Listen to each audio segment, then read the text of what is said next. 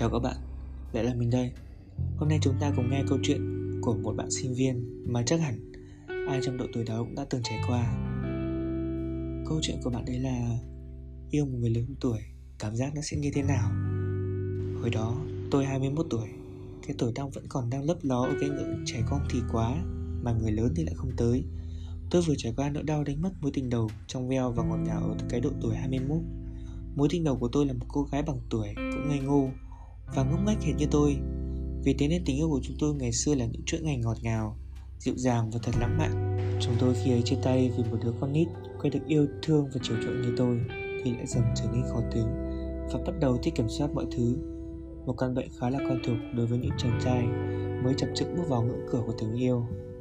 Tôi mang nỗi đau và những bài học từ cuộc tình tan vỡ ấy Để từ từ trưởng thành và suy nghĩ một cách tích cực hơn về mọi thứ, kể cả tình yêu. Và rồi tôi gặp được em, cô gái hơn tôi hẳn 3 tuổi. Tôi và cô ấy xuất phát điểm là một đồng nghiệp, cùng nhau làm việc rồi nảy sinh tình cảm lúc nào mà không ai hay cả. Chúng tôi đến với nhau hình như những kẻ cô đơn tìm thấy được một người bạn đồng hành trên con đường lẻ loi sắp đến. Bởi lẽ tôi và cô ấy có những vết thương lòng mà mãi không thể nguôi vai được. Những hình bóng mặc dù không còn tình cảm nhưng nỗi đau mà người để lại thì vẫn không thể nào phai nhòa trong tim. Cảm giác tôi và cậu ấy đến với nhau bằng tất cả sự phòng bị lớn nhất cho trái tim của mình. Không ai muốn một lần nữa bị tổn thương bởi người mình từng yêu hết. Chúng tôi cứ như thế, ngày qua ngày ở bên nhau. Tình cảm chúng tôi một ngày dần lần dần lớn lên. Và cũng chính là lúc mà tôi cảm thấy có quá nhiều thứ làm tôi hoang mang và suy nghĩ mỗi ngày. Yêu một người lớn hơn tuổi, tôi như một cậu bé lạc lối trong rừng xanh vậy. Cứ mò mẫm, tìm kiếm một lối đi để từng được đến nơi mà mình mong muốn không phải là do tôi đã quá quen với kiểu yêu đương được quan tâm chiều chuộng, hay là do tình yêu của một người trưởng thành là như thế? Tại sao càng ngày tôi lại càng thấy lạc lõng, thấy tủi thân? Và đôi khi cảm nhận rằng đây là một mối tình đơn phương, tuyệt vọng của chính mình vậy yêu em, đôi tay dần trở nên lạc lõng hơn, vì em không hề chủ động nắm lấy tay tôi khi cả hai cùng bước xuống đường. Ừ thì cũng có thể là vì tình yêu của chúng tôi là bí mật ở công ty, nhưng mà những lúc đi chơi với nhau ở những nơi lạ em lại không hề một lần nắm lấy tay tôi. Yêu em, tôi dần mất đi sự chủ động, lãng mạn vốn có của mình. Tôi không thể chủ động nắm tay ôm người mình yêu một cách yêu thương và thoải mái nhất.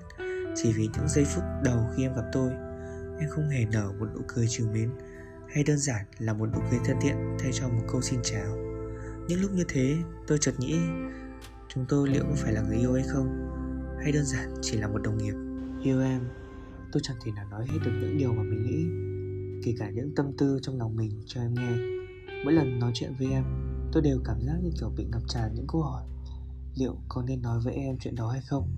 Liệu em sẽ thích những câu chuyện mà mình nói chứ? Rồi em sẽ phản ứng như thế nào? Em sẽ giận mình khi nói những câu chuyện đó chứ?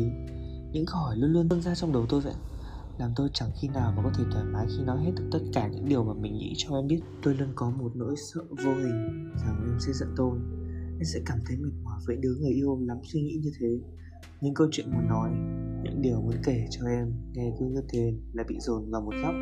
Trong tâm trí tôi vậy làm tôi rất mệt mỏi đến độ phải quát lên với bản thân rằng à tại sao mình lại có nhiều thứ để suy nghĩ phức tạp đến thế nhỉ? Yêu em, tôi cũng chẳng hề suốt ngày ôm cái điện thoại chờ tin nhắn từ em.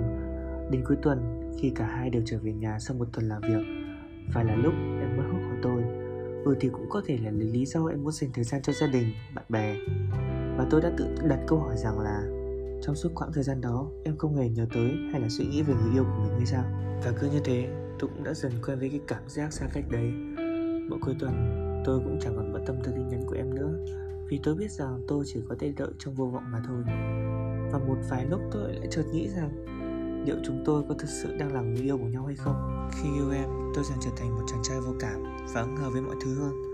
Lúc tôi giận em, em chỉ nói một câu xin lỗi rồi bỏ lại tôi trong nỗi bực tức và nỗi mất Tôi đã phải tự mình vượt qua cái nỗi cảm giác tức giận ấy bằng câu nói là có lẽ là người ấy chẳng hề quan trọng mình hay là quan trọng cái mối quan hệ này. Vậy thì tại sao tôi lại phải tự làm khổ mình nhỉ? Và rồi từ đó tôi chẳng hề giận dỗi hay trách móc em về một chuyện gì nữa tôi mặc kệ mọi thứ không một lần cố gắng hay là làm cho bản thân mình tức giận. Mặc dù tôi rất là thương em. Dần dần như thế tôi lại nghĩ rằng tình yêu của mình có phải là tình yêu đơn phương hay không? Bởi vì ngay cả cái quyền giận hờn người yêu tôi cũng chẳng hề có. Yêu em? Tôi không còn là một đứa con nít lúc nào cũng tiêu thích cười tiêu thích nói lâu lâu lại giận hờn với người yêu. Tôi thực sự xem trọng mối quan hệ này với em. Nhưng sao tôi lại mặc kệ mọi sự diễn ra vậy? Tôi không quan tâm không tức giận cũng không trách móc và không hy vọng yêu em, tôi cũng cười nhiều lắm. Hạnh phúc mỗi khi ở bên cạnh em. Nhưng mỗi khi chỉ cần buông tay ra là biết bao nỗi sợ lại ập đến. Bởi vì tôi không có lấy một niềm tin nào cho cái tình yêu người lớn mà phải dùng cái từ là chết tiền này. Rất nhiều lần tôi vô thức rơi nước mắt vì những nỗi bực tức và không thể giải tỏa của mình. Và cũng rất nhiều lần tôi oà khóc, nức nở vì tủi thân. Và ba lần tôi cũng đều tự dỗ dành bản thân mình rằng có lẽ là yêu một người trưởng thành, nó sẽ như thế. Nhưng liệu thật sự yêu một người trưởng thành là phải như thế hay không? Hay là do tôi thật sự trẻ con? Hay là do em vô tâm? Là do tôi suy nghĩ quá nhiều? Hay thật ra người lớn ai ai cũng đều phức tạp như thế? Hay là do vốn dĩ tôi là con người nội tâm? Hay thật ra tình cảm em dành cho tôi chẳng được bao nhiêu? Là do sự từng trải đã biến em thành một con người như thế. Hay em còn nỗi lòng nào mà tôi chưa thể hiểu được hay không? Ngày ngày, hàng trăm câu hỏi như thế cứ tay phiên nhau xuất hiện trong tâm trí tôi. Tôi mệt mỏi đến độ muốn buông xuôi hết tất cả mọi thứ, kể cả can đảm đối diện hỏi thẳng em những câu hỏi ngập tràn trong lòng. Tôi cũng chẳng lấy đâu ra cái hy vọng sẽ cùng em viết lên một câu chuyện tình yêu thật dài và đẹp.